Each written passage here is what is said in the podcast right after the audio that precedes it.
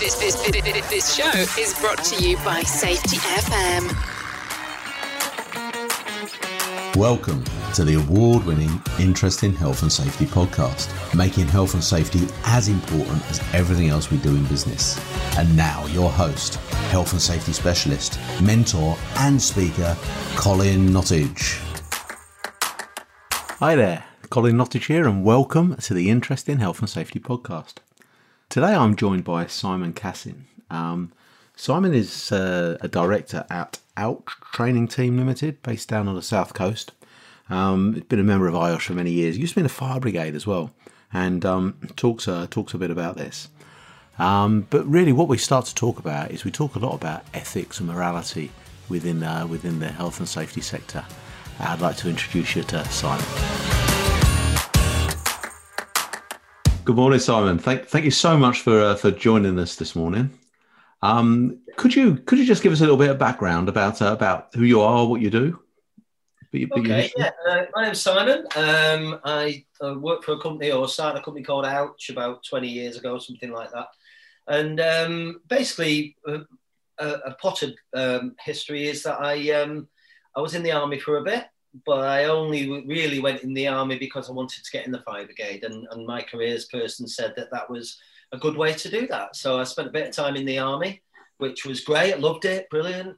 But I, I couldn't wait really till I got into the fire brigade. That was the bit I really wanted to do, and I was very lucky. I managed to get in, into Greater Manchester Fire and Rescue Service, and um, and uh, you know, and they actually pay you for hanging about with your mates and going on a really fast fire engine and putting out fires it was brilliant. I loved it. It was really cool. Um, so yeah, so that was great, and uh, I sort of finished off there as um, uh, I was a station officer at um, uh, Manchester Central Fire Station was where I was uh, when I when I finished up in the, in the fire brigade. So it was really cool. Met some amazing people, loads of great experiences, and I think you know we we um, um, had the chance to um, support and influence some amazing firefighters along the way who really did make a difference, you know. So, so that was fantastic. Mm. Um, I, I uh, was involved in a in a workplace accident, an explosion, and um, and the explosion, uh, you know, a little bit of physical damage, but um, but I started to um, to sort of get flashbacks and things, you know, and um, and it sort of affected my mental health. Um, so I, I couldn't really do the fire brigade anymore, and um, okay. and I needed to um, move on and do something different. So, you know, uh, your, classic sort of health and safety NEBOSH route. You know, we did all that, um, and then um, I came down to and I went to Portsmouth University and did some study down there in um, occupational health and safety and all that lot as well, and, and that was really cool, really good. Um, yeah, and I've been running a training company and consultancy for around about 20 years ish, something like that. It all sort of blurs into one these, these mm-hmm. uh, times.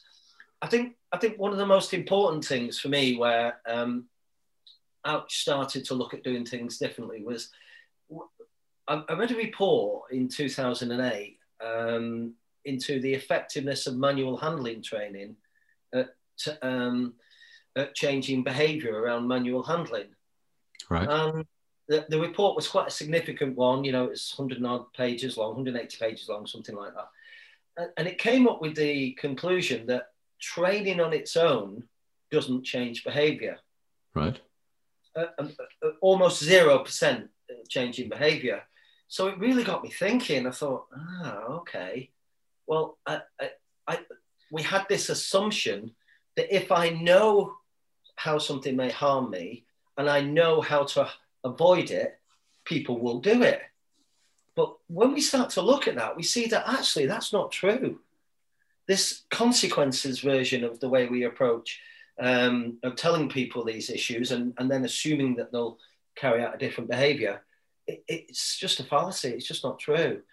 So you know, various sort of short courses and behavioural safety was becoming more sort of relevant, you know, going a couple of days here, there, and a couple of days there. And then, you know, over the time, I, I decided that I needed to actually understand uh, things in a bit more depth. So um, I've done various year long courses at the Open University forensic psychology, clinical psychology, applied psychology. um, and also philosophy as well. Um, I'm just mm. in, in a last year because um, what I did was, uh, imagine you're like walking down a, you, you know, you think, all right, I'm going to go over there, and on the way, you have a look over the hedge, and you think, oh, that looks interesting over there. So I've taken diversions along the way and done a year on forensic psychology and a year on this. Um, but I, um, I just got a year study, and then I'll I'll have a um, a BA in philosophy and psychology. You know, obviously mm. if I pass it, I might not pass. um, and now, what I've realised, uh, uh, sorry, I know this is a long introduction. What I've realised is, is that um, I've realised first of all how little I know, mm-hmm. um, and um, you know, and, and I don't say that um, as some kind of uh, throwaway statement. No, genuinely, I realise. Do you know what? There's loads and loads that I thought I knew that I don't.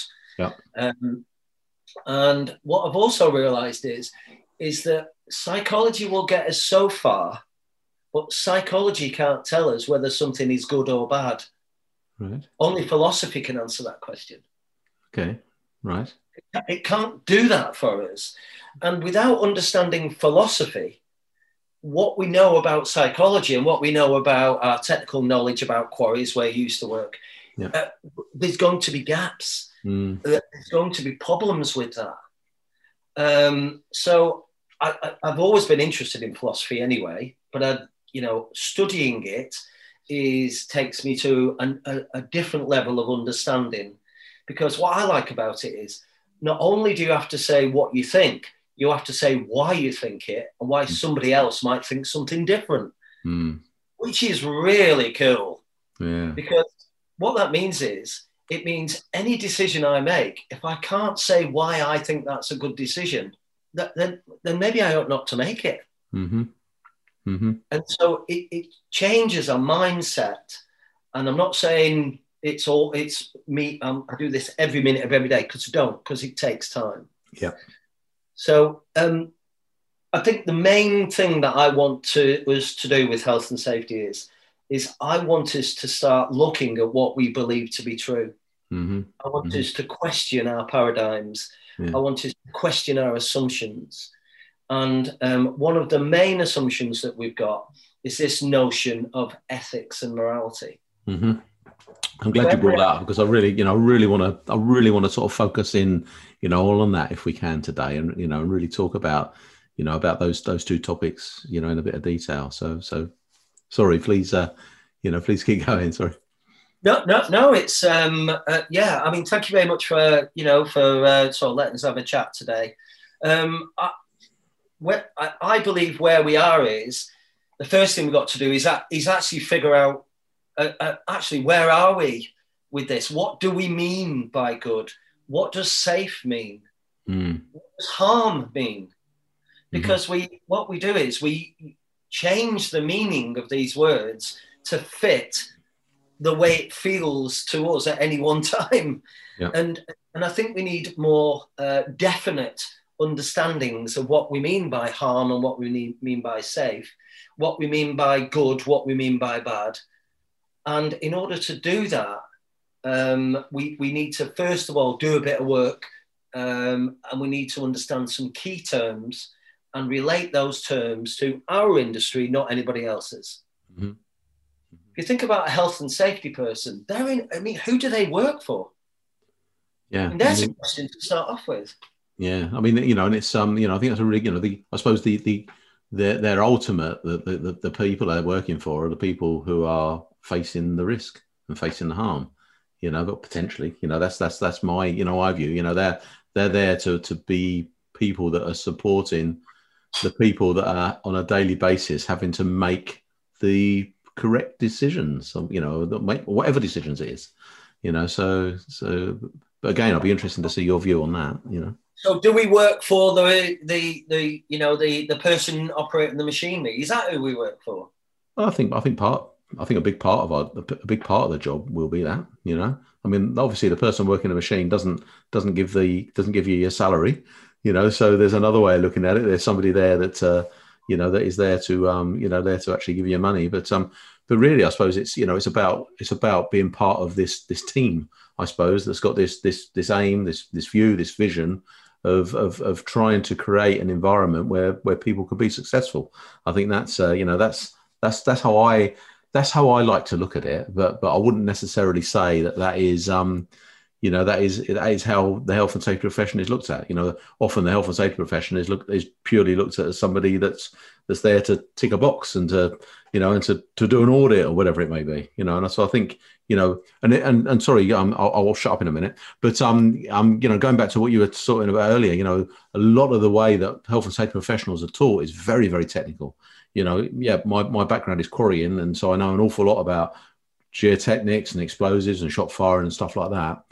But really, it's about understanding about people and and and you know, just listening to what you were saying there about you know about you know, about, about psychology and philosophy.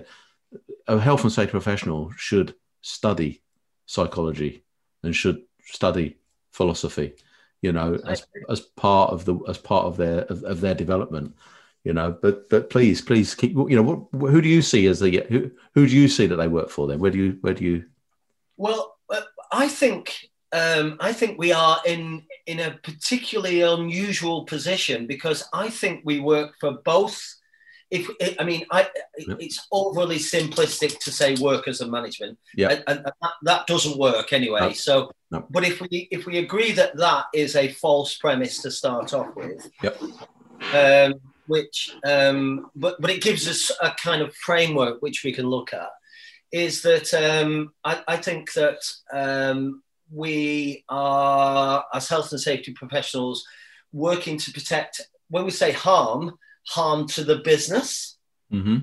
I.e., we all know about prosecutions and you know all that, uh, you know, terrible fines and goodness, you know, that in extreme cases people get sent to jail. So, so yeah, so we're there to protect those people or those those roles, but also the workforce as well. Mm-hmm. Um, and, and, and in the same way as, um, sorry, in a different way to say health professions, because a health profession, um, when you look at medical ethics, medical ethics, its fundamental principles are do no harm and the autonomy of the patient. And, and whatever it is you do, whoever you work for, it's about the patient. Mm-hmm. Well, we don't have that same starting point. No. I do understand that they will have to protect the hospital from some form of, you know, medical um, negligence and all that. I do get that, but the fundamental aim is about doing no harm for the patient. Mm-hmm, mm-hmm. You know, we haven't got that starting point. Mm-hmm.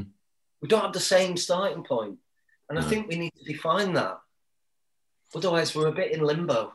I think, you know, I mean, you know, when, you know, when, when we decided to, to, to have a chat together and we were going to talk about ethics and morality and all that, you know, I, I did a little bit of research, um, you know, just to see what was out there, you know, and there's from a, in the health and safety profession, there's very, very little. You know, IOSH have got a code of practice, you know, but if you look at the health profession, then there's an international standard.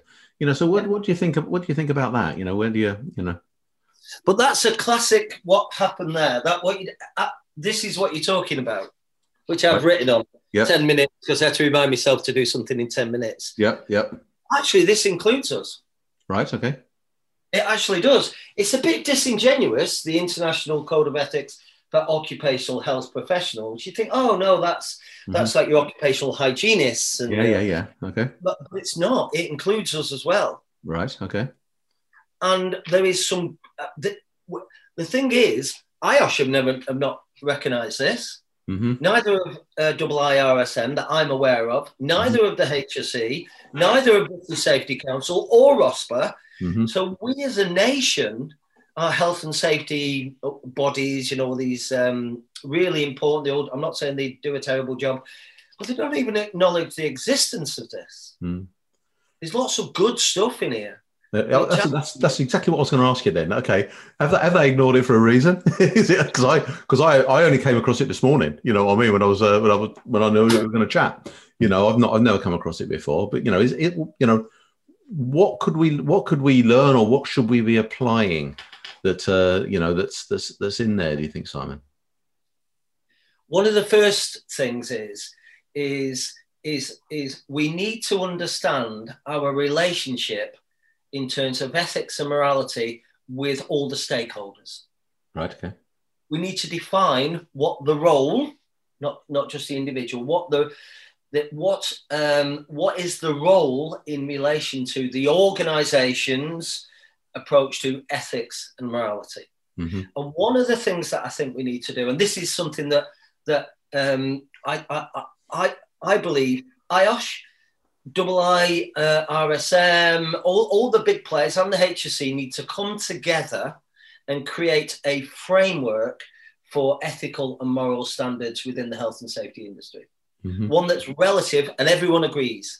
Mm-hmm. Because if you're a member of I, you know, one organisation and you're a member of IOSH or whatever you are, uh, well, you can have different ethical codes. Well, well, mm-hmm. that doesn't work in law. Yeah, that's right. The Law Society's ethical standards. Mm-hmm. We have accountants have got a standard that all, you know, all accountants know what that is, and it is a conversation that's happened uh, that people have regularly. Mm-hmm. You, you, look at, um, I mean, I, listen, I, this is not an attack on anybody. This is a statement of where we are. That's, yep. all it is. Mm-hmm. Um, so you look at IOSH, for example, you go on their website, uh, or, or double IRSM as well. I'm a member of both of them.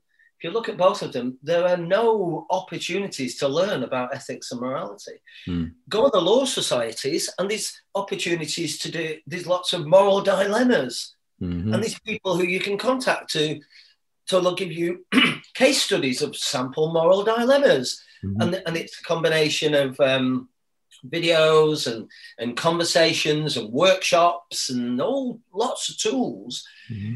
And there's a framework for you to address these moral dilemmas. Mm-hmm.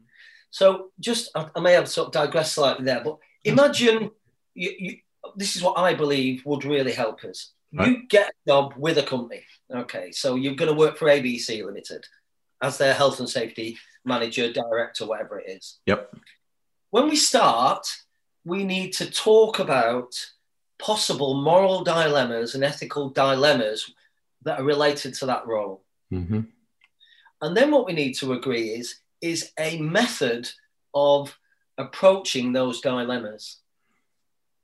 Right. And if you if you say, well, because we said before that the health and safety person works for the worker and for the management, is it reasonable to assume times when um, business um, um, business aims can come in con- conflict with yep. health and safety aims. Mm-hmm. Well, okay, well, how do we approach that then? What mm-hmm. do we do about that? Mm-hmm. Well, we don't have a framework. Mm. So I think the first thing that we need to do is your if you were your managing director of your business or your directors, you need to have a conversation with them and say, right, moral dilemmas will happen. How do we approach them? Mm-hmm. What do we do? And we agree a way of approaching moral dilemmas. Mm. Then, when something happens in the future, if any member of the group, and we've oversimplified it, worker, health and safety officer, director, oversimplification, but yep. for the good of this conversation, they can go back to that method of that uh, framework and go, well, I feel this, can we use the framework to discuss the possible ethical or moral issue? Mm-hmm.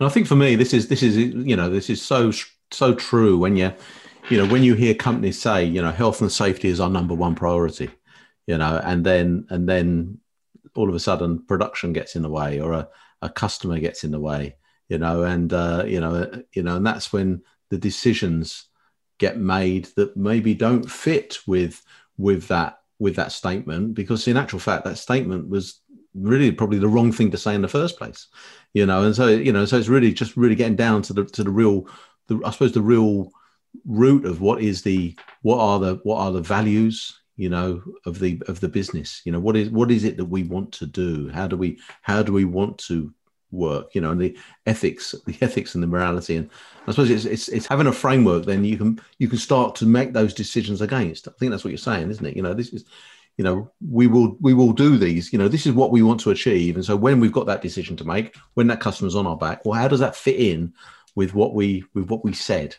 And and and then it's about being strong enough to actually to actually push push back against the people that maybe you wouldn't have pushed back previously to you know the, the customer yeah I, mean i wouldn't i wouldn't say pushback i would help mm-hmm. us I, I, I think what we're doing is we're supporting each other to carry out behaviours in line with ones that we've agreed when we weren't under weren't in pressurized situations. Yeah. Mm-hmm, mm-hmm.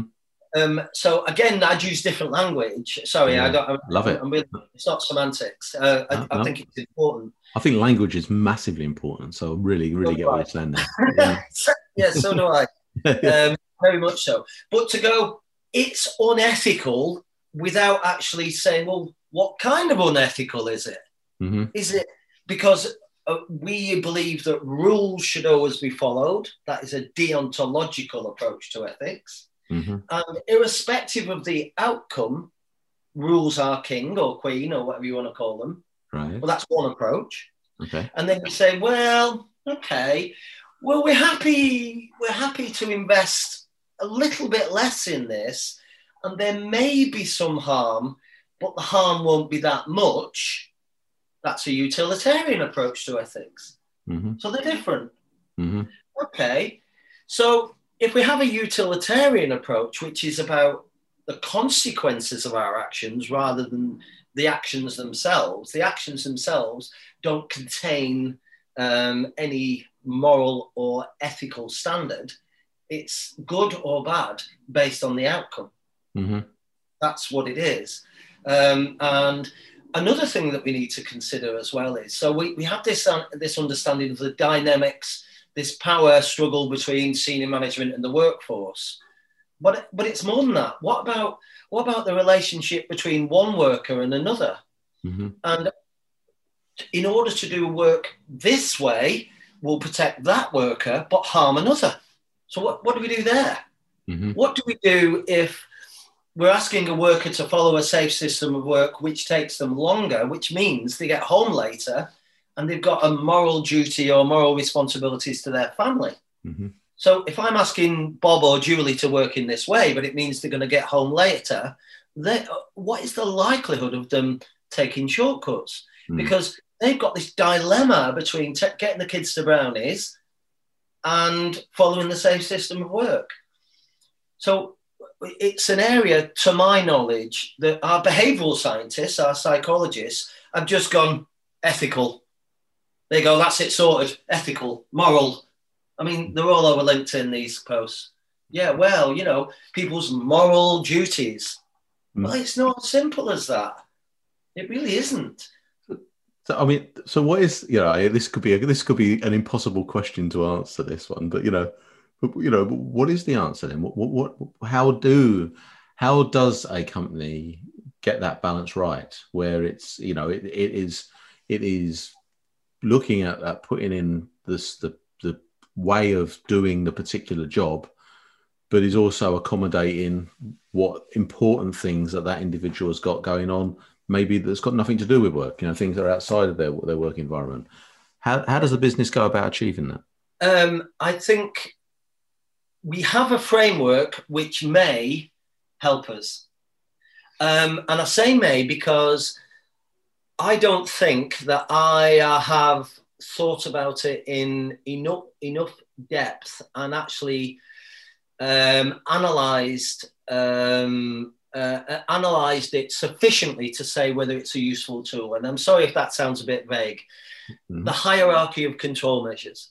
okay I think without having thought sufficiently, uh, you know, I'm not saying this is a, a cast iron. I've thought about it for 10 years because I haven't. hmm Because to think about it, it's going to take me time. Yep. And I don't think I can do it on my own anyway. I don't think, I, I, don't think, well, I know I can't understand all the perspectives that may be out there. hmm So I am not the solution to ethics and morality in the health and safety industry. I'd like to contribute to it, but it, it needs more than me. It definitely does. hmm So anyway, so just to take a step back, right? We have this tool which I believe is wonderful.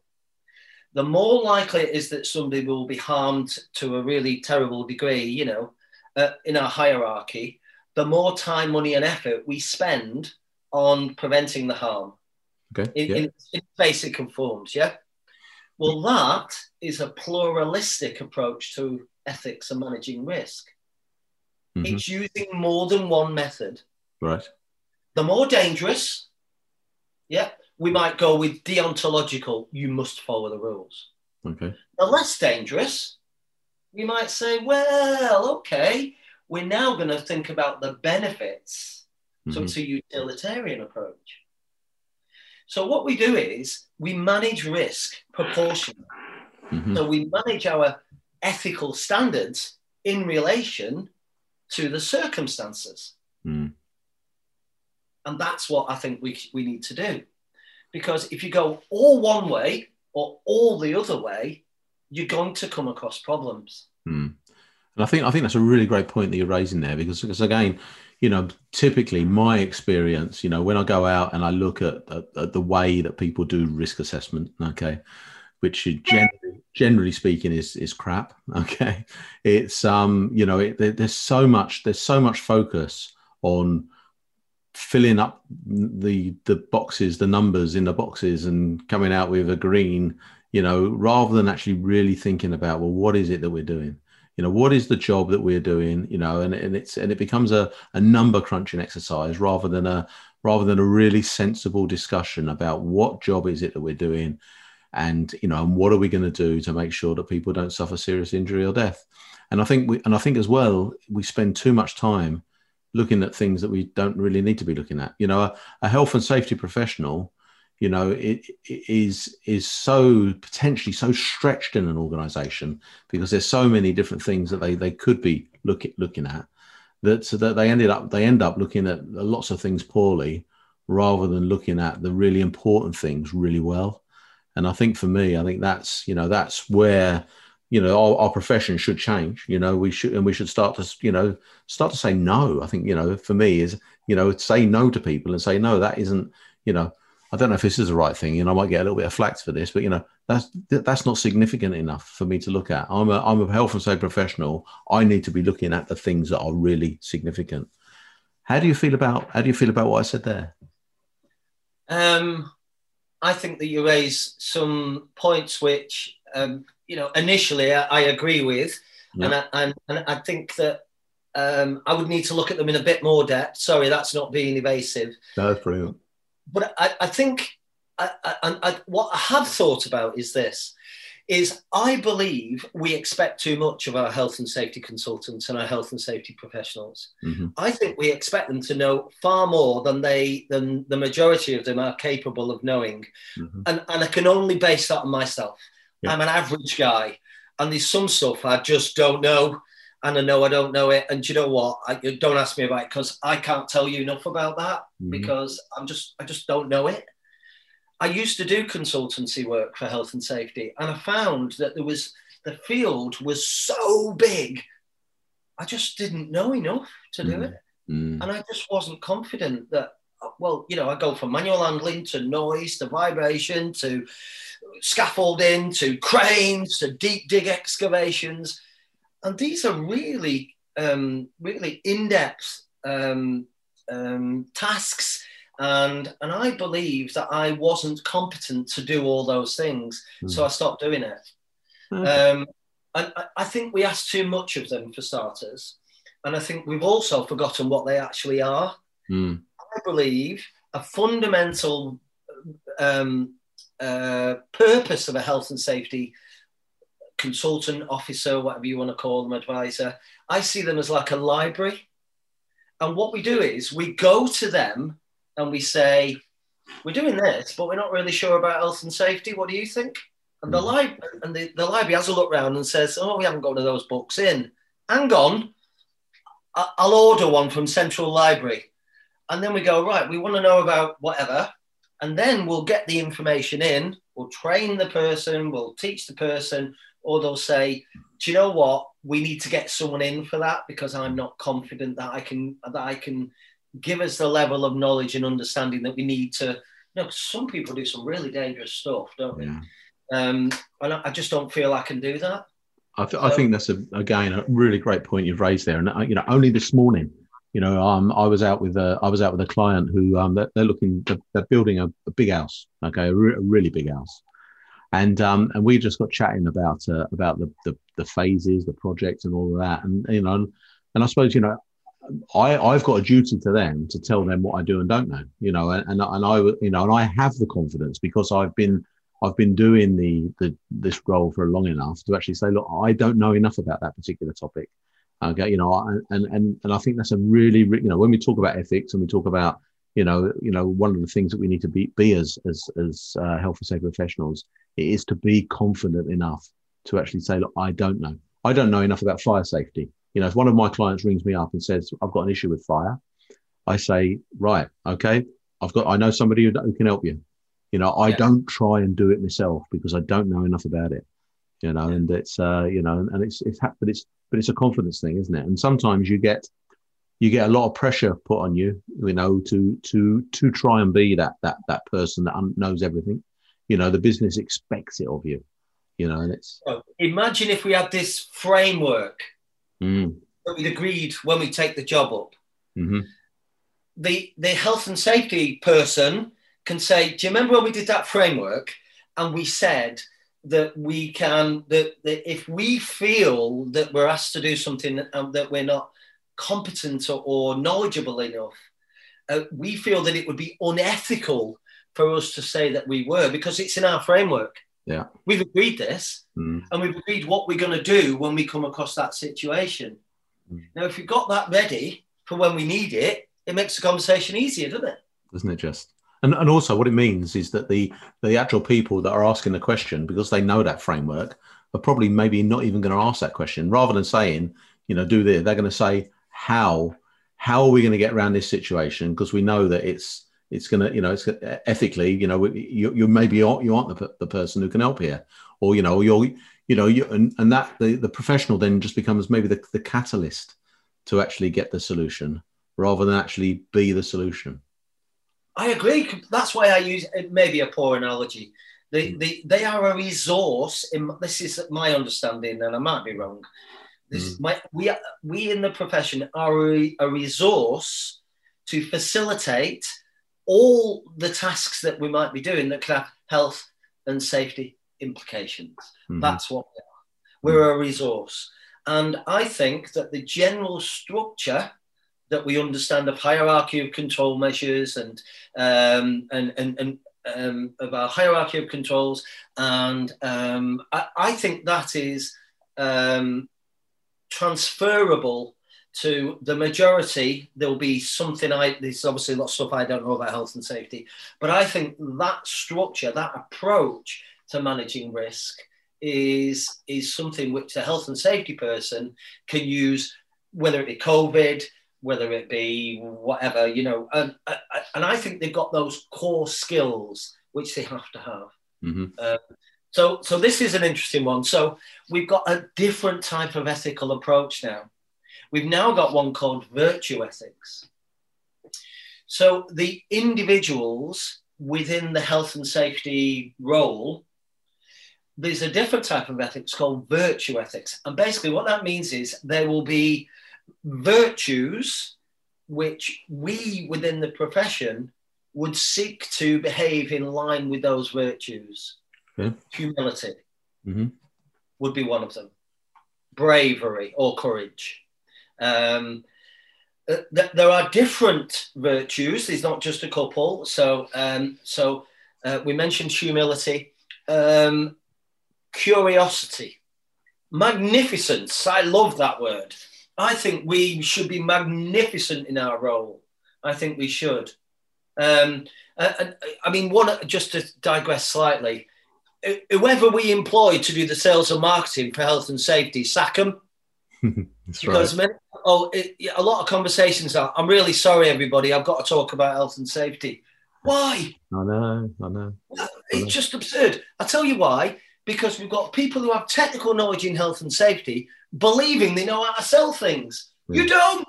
Yeah. You don't know how to sell things. Maybe some do. Yeah. You don't. If I want to sell cornflakes, I'm going to get somebody who designs packaging to, to design the packaging. I'm not going to do it. Yeah.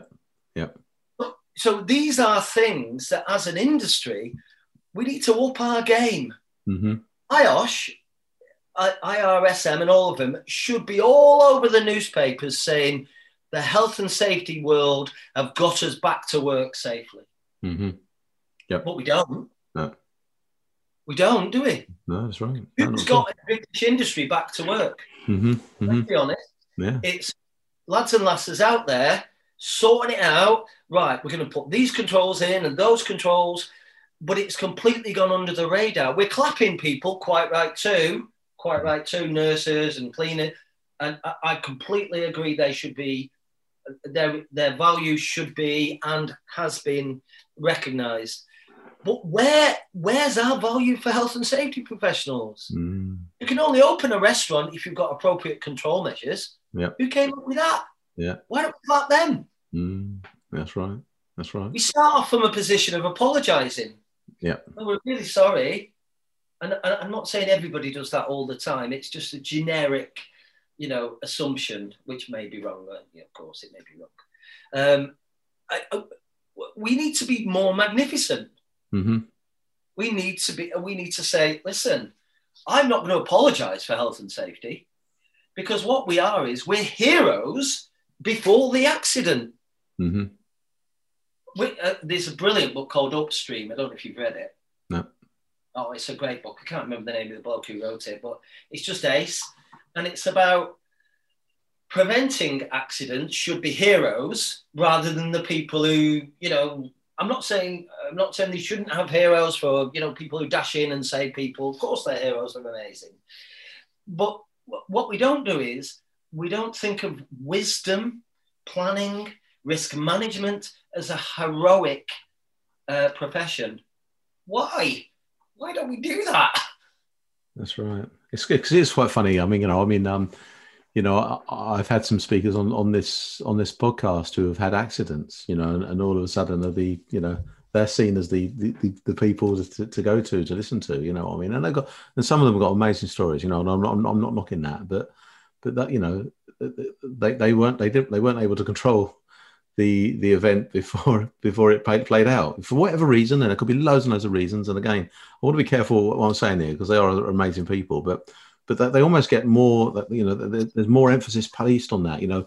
I was i was on this week you know i was i was on a on a webinar and and the company you know an international company and and and the case studies they were using were people that had had accidents. And and i just asked at the end and i just said why why why are you focusing so much on failure? Because you know there's two or three events that have happened there yet you've got hundreds and hundreds of events that have gone on that have been really, really well managed, really, really well controlled, you know, really well planned. Why aren't you using those as your case studies to tell people about why it's important?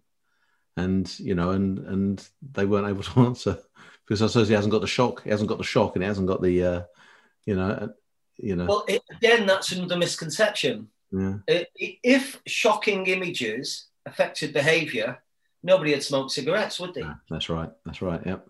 Yep it may affect some people yep. for a period of time. Yep. So I'm not saying we shouldn't use that approach, mm-hmm. but it is unlikely to affect a large numbers of people for a long period of time. Mm-hmm. Mm-hmm. It is, um, yeah, and you know, I'm sure you've had your behavioural scientists on who, who would probably would have said the same thing, or may even disagree, and that's fine. Mm-hmm. Um, but to assume that the consequences of behavior will affect behavior if we if we use that as our starting point that doesn't necessarily get us to where we want to be that's right it doesn't mm. because that assumes an element of rationality mm-hmm. in um, as a motivator for all behaviors mm-hmm. well that's absurd mm.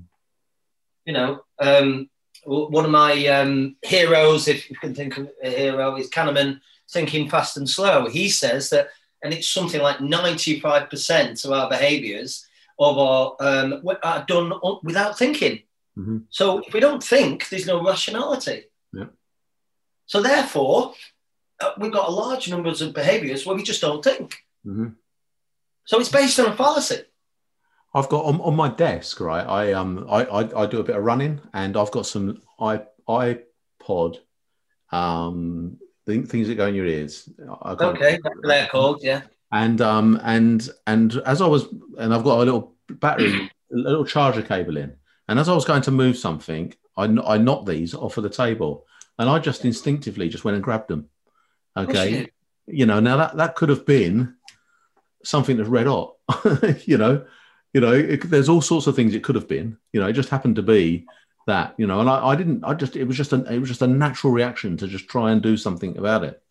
You know, and uh, you know, and, and so so you you can't you know you you you can't build controls against that, can you? You know, people because people just do things, don't they? You know, people just do things. You know, yeah, and, there will be and and and and it's a phrase. I know you went to uni up north. You know, the, the, there's now as queer as folk. That's right. That's right. You, you, one person could do the same thing for ten years every single day, and then come to it one day and do something different. Mm-hmm. Really? Yeah. Yeah, they can. Yeah. Yeah. Yeah. yeah. Okay. So uh, one of the things I just uh, so so we briefly introduced three broad concepts of ethics and morality. Mm-hmm. So, utilitarian, so that we get the greatest good for the greatest number of people. Okay. Yep. And that is what underpins the concepts of, in my opinion, where reasonably practicable. Mm-hmm. I mean, you know, there, there's a logical contradiction 100% safe where reasonably practicable. Mm. Yeah. What? Yeah, that's right. it, it, doesn't make sense. It doesn't. It doesn't. Stop, Stop it. it doesn't make sense. Yeah. And if we were thinking philosophically, we'd spot that straight away. Mm-hmm. Mm-hmm. Yeah. We'd go, right, okay. Well, that don't make sense, does it? Yeah. So we won't do it. But we don't no. because it's rhetoric. Yes. You know, um, will, maybe we'll talk about rhetoric one day. Uh, mm-hmm. um, Schopenhauer um, talked about rhetoric. He wrote a brilliant book and studied Aristotle, and we can learn about um, about the health and safety world is full of rhetoric it's full of ways of explaining things that are illogical mm-hmm. and irrational. Mm-hmm. And we need to stop that mm-hmm. if we're actually going to get any further. Yeah. We need to look at moral contract contractarianism. So I'll give you an example of how this works.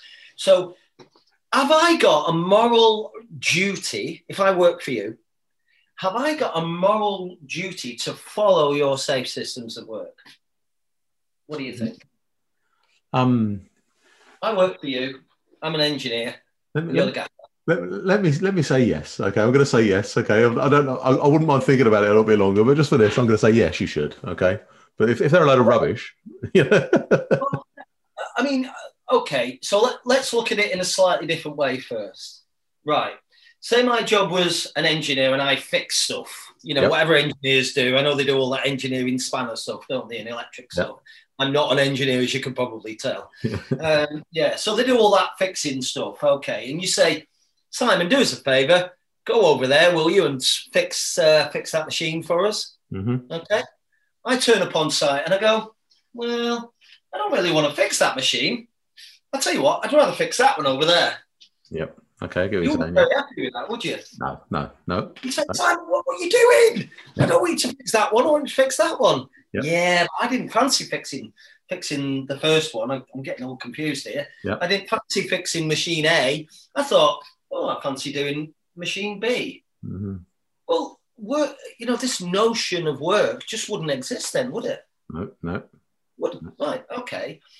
So the next question then is, is you allocate the work to me right, can you go and sort this out? And I know that's again a very simplistic approach. I might find a problem and tell you. I understand it's all that, but I, uh, we as a business want to fulfil certain functions for our customers, and we ask our employees to help us do that. Yeah. Yep.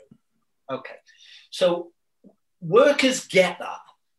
You know, so if I talk to a, contr- a tarmacker or I talk to a roofer, and we say, right, okay, if the boss says to you, "Can you go and fix that pothole over there?" Do you have a right to choose whether you do that pothole or a different one? And they all go, "No, of course not." Oh, okay. Now I understand the pothole you've sent me to do may be in a road, and we might not be able to do it for safety. That's not what I'm talking about. Mm-hmm. What I'm saying is, the company allocate tasks. The worker goes out and completes the tasks. Yep. Yeah. Yep. Right. Okay. Now, when I talk to people who, this is how applied philosophy works and applied ethics. So I was, uh, over the last week or so, I've been talking to about people who use rope access equipment.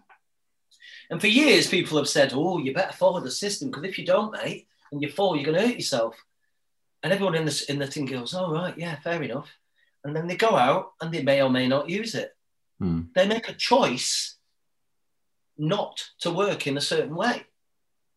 And my question is, why do you think you have a right to make that choice? Hmm. Morally, where's your justification to choose not to follow what I've asked you to do? hmm When you ask them that question, their eyes change. They go, oh, because there is no moral justification. hmm There is none. Either do it or tell us why you can't. hmm Now, this is where Dekker's Just Culture is. I, I, I'm a fan. Dekker's great. I, we, we could talk about Dekker, you know, I think he's really cool. All right. But I don't think he quite gets it. Yep. No. Okay. No. I get you. Okay. Um, so what I think is this is we should, as a part of our contract of employment, talk about moral obligations in relation to that contract. hmm And I think the moral obligation should start with this. Do what we've asked you to do or tell us why you can't. hmm There's no middle ground. Yeah. And that needs to be an explicit discussion. hmm not a oh yeah sign the contract not the we'll give you some training i mean if we're going to give you some training i need you to say i i will explicitly agree to follow the training or tell you why i can't hmm Uh, th- uh, uh, that's part of the training but we don't do that we just have this implicit or tacit understanding that people will morally uh, agree with what we've said they should do. But but it, that's not that's not what happens in the real world. hmm So Joe, just to go back again, then building on the notion of a just culture is that the worker, overly simplistic view of the dynamics in a workplace, we understand that. The worker, in my opinion, we should have a moral contract that I will do what you ask me to do or tell you why I can't. hmm Do you agree? Sign there. And that is an explicit contract. Now we understand contracts. Could it could it be could it be phrased slightly different? Could it, could rather than saying do what I've I've asked you to do or instructed you to do, could it be do what we've agreed we will do? And then you are you know, and then and then because because then I see you know what it what it is. It's then about having that you know because I'm a strong believer that, that it's about you know I, I see a lot of a lot of industries have safety stand downs. They have uh, they give the employee the, the the authority to stop the work if it isn't quite right. But I'm actually thinking, but you know, really, what it should be is, is it should be that we are. This is this is we we make that decision before we start the work. You know, so we actually agree to start the work rather than giving people the the authority to stop it. How do you how do you feel about that? Do you think? I think I completely agree with you. That is an assumed position prior to the system of work being agreed. Yeah. Uh, you work if you work for me, you have to be part of the solution. Yep. se. You're not the problem. You're part of the solution. Yep. hmm You have to contribute to designing and testing and, and, and evaluating the effectiveness of the systems of work. That is part of what your job is. So so what you so so what I'm, I'm getting what you're saying now. So so that happens that happens beforehand almost. You know, and then actually when the work is going ahead, whatever it may be, and that could be that could be a moments later, or it could be a week later. You know, it could Yeah. be seconds later, it could be a week later. That's when people say, right, and now we're going to agree that we are going to do it that way. I really Yes. like that. I really like that. But it has to be underpinned with other things as well. So here's an example. Right? Why do we believe we can tell people what they need to that we can that we can tell them what they need to know to do their jobs? Well, we do that with training all day long. hmm What we do is we say, right, we're going to train you in manual handling. Hmm We don't say, what do you need to know to help you hmm lift, lift and carry things safely? What, why don't we do that? Because again, we've got this parent child relationship. hmm And we have this in terms of morality. We tell people off and they stand there metaphorically with their head down going, really sorry. No, You're an adult. Yeah. You're a proper grown up big. You're a big boy and girl. You're you're part of the solution. Mm-hmm. So part of this just culture about being involved in the solution, not just complying with what we've told you. Mm. This has to be ingrained in everything that we do. Mm. Yeah. So I believe we shouldn't be telling people what they need to know. We should be asking them what they need to know and listen to what's said. And there's a certain technical knowledge and stuff that they may not know. And then they're combined together to come up with something that is relevant mm-hmm. Mm-hmm. both to the workforce and the um, uh, uh, uh, uh, and the management of the job. And you know, we've all, we've got to make a living. Everyone's got to make a bit of cash, or else we don't exist, do we? Right. You know, so there's got to be an element of that. Here's a que- I've got a question for you. Go. Is it ethical or moral? You can choose whichever one. Will maybe say what they mean in a moment. Is it ethical or moral moral to choose training where you haven't evaluated the effectiveness of the training? Okay, no, really great question. Um, no, it's not. You should. Yeah, but we do it every day. We do it every day. That's right. Every single day. Yeah. People, we having a training company. Yeah, uh, we need some training. All right, brilliant. Um, what's the first question? How much? Hmm. No, no. Do you not want to know how effective? No, no, no. I want to know how much. Yeah. Mm-hmm. Why do we get the office junior to buy the thing that's a control measure? Why would you do that? We Mhm. don't do that with guarding. Mhm. We get the engineer to say, "Oh yeah, that guard will work, and that's one's right, and we'll install it there, and we'll do this." We bring in the fire alarm company to tell us the best alarm and detecting detection system. We bring them in, but when it comes to training, we say, "Do us a favour, whoever, have a ring round, find us the cheapest for manual handling, will you?" Yep. Yep. Just going back to your point, then. I mean, because because you know, I could just imagine walking into uh, walking into a canteen, you know, with some guys and just saying, right, manual handling. What do you need to know? And they'll and they'll, they'll just look at us, you know, not say not say anything because because they're not used to that question. They're not used to being asked that that that that question because all they're ever done is spoken at. Okay. Yep. Where do you how do you start then? How do you start about about building that environment then where people actually become much much more open about what, it is that they do need? First thing you've got to do is to make a is to draw a line in the sand and say, from this day forward, you must be part of the solution. Mm-hmm. So, um, so there is no confusion, no none whatsoever. Mm-hmm. We realise we may have done it differently in the past, but from this day forward, we're going to do it differently, Mhm. and you will be part of the solution, or else, sorry, that's not what you have to be. It's a it's a prerequisite of the job. You have to tell us if what we're doing doesn't isn't work, and you have to tell us what's the best way to do it. That's one of the things. The next thing that we do is is we define that approach amongst the group, and we use a social contract to do that. So what we call it call it is uh, permission granted, and the idea is everybody within the group must give permission to allow any other member of the group to support them if they're about to carry out an unsafe behavior. Mm-hmm. As a part of that, we also define how is what is an acceptable reaction if somebody says, so if I say to you, oh, don't do that, Cole. As a part of this social contract, we've agreed that when when I say to you, don't do that, Colin, you go, fair enough, Si, hold on, I'm just going to take a step back. Yeah, mate, no, I'm all right with that because of this, but thanks anyway.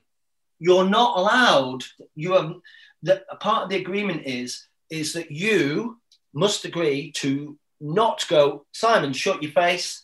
It's got nothing to do with you. Keep your nose out. Mm-hmm. You must agree to that.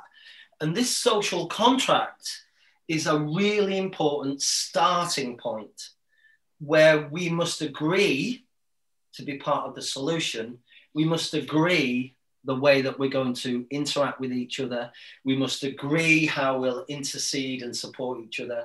We must agree all these things beforehand. And, and that is if there's one thing that I think we should do to improve health and safety, that's it. Yeah.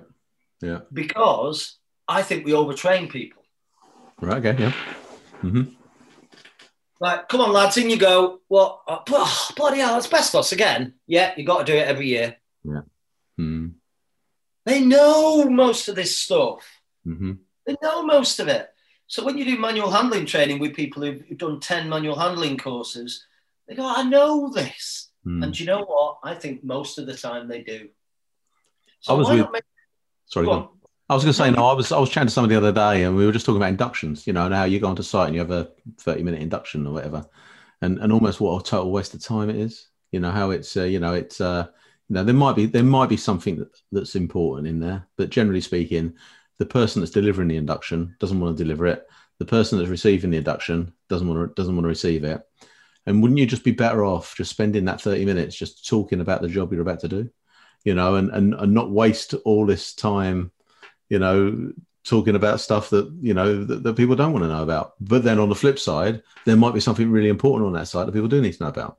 And so it's about getting that, it's about getting that that balance, I suppose. And it's about, but again, this is this is about, you know, getting rid of these these generic, you know, documents and processes that you have and and having something that's really really relevant to what it is that you're about to be doing. Imagine if you did this right? So you've got your quarry all right? Yeah. And there's there's somebody who's going to come a, a team are going to come and do something whatever it is. I don't know what you would bring a contractor in but they're going to come and do something and you're going to induct them yeah? Or your building site yeah? Yeah yeah, yeah. Okay, right, lads, plasterers, electricians, whatever. Okay, right, you're going to be working over here let's go and let's go and see the team that are working in that area. Yeah. And we go over, say, yeah, hi Colin, yes, this is this is Bob. There's Julie. Yeah, you all right, Cole? Great to see you, mate. Yeah, glad you're working with us today. Fantastic. Um, and then what we do is we get the people who are working there to induct them into the social contract. Mm. Right. What we've said here is is that whatever it is that we're doing, we're going to support each other. Yeah. What we're going to do is we're going to do this and we're going to do that, we're going to do the other. And we've got it on the wall there. And actually, the team here needs you to agree to behave in that way. Mm-hmm. Because if you don't, we don't want to work with you because we're not sure that you that you've got the same um, standards or the same morals or the same values as what we've got. Mm-hmm. Now, if that's the starting point, that we will all step in and help each other, the rest of it is just stuff. Yeah. I'm not saying it's not important because some of the stuff is important. Yeah. yeah. We should do the induction. The manager, no, Mm-hmm. no, I'm not. Interested. I, I don't. Do you know what? The manager is just that someone there to pay me and get on my nerves. Yeah. I, I'm being slightly Yeah, yeah, yeah. facile in that. In that, of course, I am. But imagine if one of your co-workers says, "Hey, Cole, yeah, over here we have to be careful because there's a drop there, there's a this there, and there's when the alarm goes off, we we we all go over there, mate. Yeah, and uh, it's really important that we stick together and and watch out for each other when we do that. Mm. Imagine if the induction is done by your co-workers, not by a manager. Mm. And as a part of that is on the wall is our contract that we've agreed that when you work here, you have to give permission for anybody here to help us to help you behave safely. Mm. Would that? Do you think that'd work? I mean, you're you're an experienced safety guy. I mean, what do you think? I I, th- I think that sounds a lovely idea. I just I just you know I'm just thinking about some of the industries that I work in and some of the places I go into and and and you just you know you see the workplace and you see the hazard and you see the risk in the workplace and then you see the the the banter and the and the the integration that happens within the canteen and you just think you know that's where in that canteen that is where that's where the that's where the business comes to life. You know that is those people that are going into that workplace and they're turning this thing this thing into into the doing into the into the action. So so why waste that amazing resource that you've got there to actually to actually get the the way that we want to do things. This all this this starts to relate to culture now, doesn't it? You know what I mean? You know, but this is how we this is how we do things around here. You know, this is what we're about. You know, if if, if the guys were giving that message when a contractor turns up, that contractor would just feel part of something really really important potentially. It probably it may not happen every time, okay, but and it and the very very first time that they go in, it might feel really strange, but the third and the fourth time that they go in, they start to get it, you know, and you know, and and and uh, you could just you could just feel something really really powerful building there. So um, I, I, do this. This is part of what we do. We put yeah. this into things like manual handling, asbestos awareness, you know, the, the, the nuts and bolts stuff. Mm-hmm. That's another question as well. Why do we think behavioural safety is a separate course from everything else? Mm. It isn't. No. It's a part of everything. Yep. Well, we don't do that. No.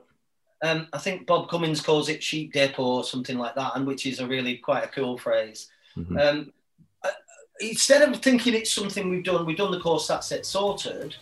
Behavioural safety and ethics and morality and the social contract and how we're going to work together is part of everything we do. Mm. Simon, thank you so much for coming on the show.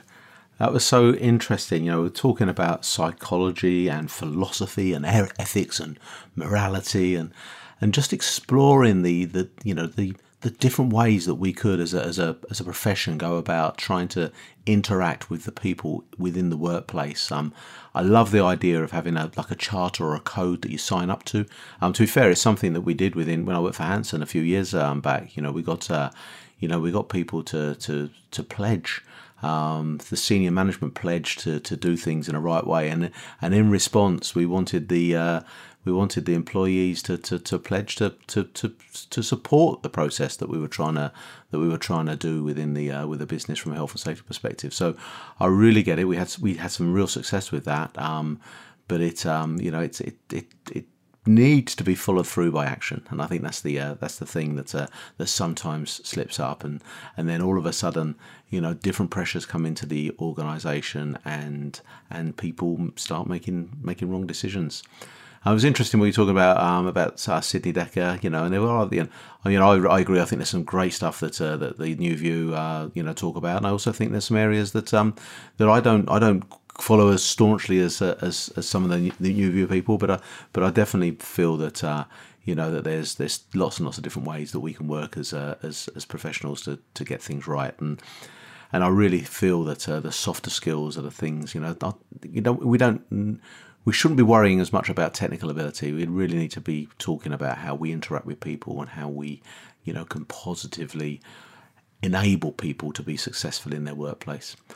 Um, you know, thank you so much for coming on. Um, I hope the listeners, I hope you really enjoyed that, and you know, please, um, you know, please comment, please subscribe, please, uh, you know, please do the things that you have to do to, um, you know, to to help us get, um, you know, get get better and better understanding of what it is that you want to, uh, you, you know, you want to you want to hear. Anyway, thank you ever so much, and um, I'll speak to you again really soon. Bye bye now. Thanks for listening to the Interesting Health and Safety podcast. You can follow and engage on Facebook and LinkedIn by searching the Interesting Health and Safety Community or go to www.influentialmg.com. And remember, let's make health and safety as important as everything else we do in business. The views and opinions expressed on this podcast are those of the host and its guests and do not necessarily reflect the official policy or position of the company. Examples of analysis discussed within this podcast are only examples. They should not be utilized in the real world as the only solution available, as they are based only on very limited and dated open source information. Assumptions made within this analysis are not reflective of the position of the company. No part of this podcast may be reproduced, stored in a retrieval system, or transmitted in any form or by any means, mechanical, electronic, recording, or otherwise, without prior written permission of the creator of the podcast, Colin Nottage.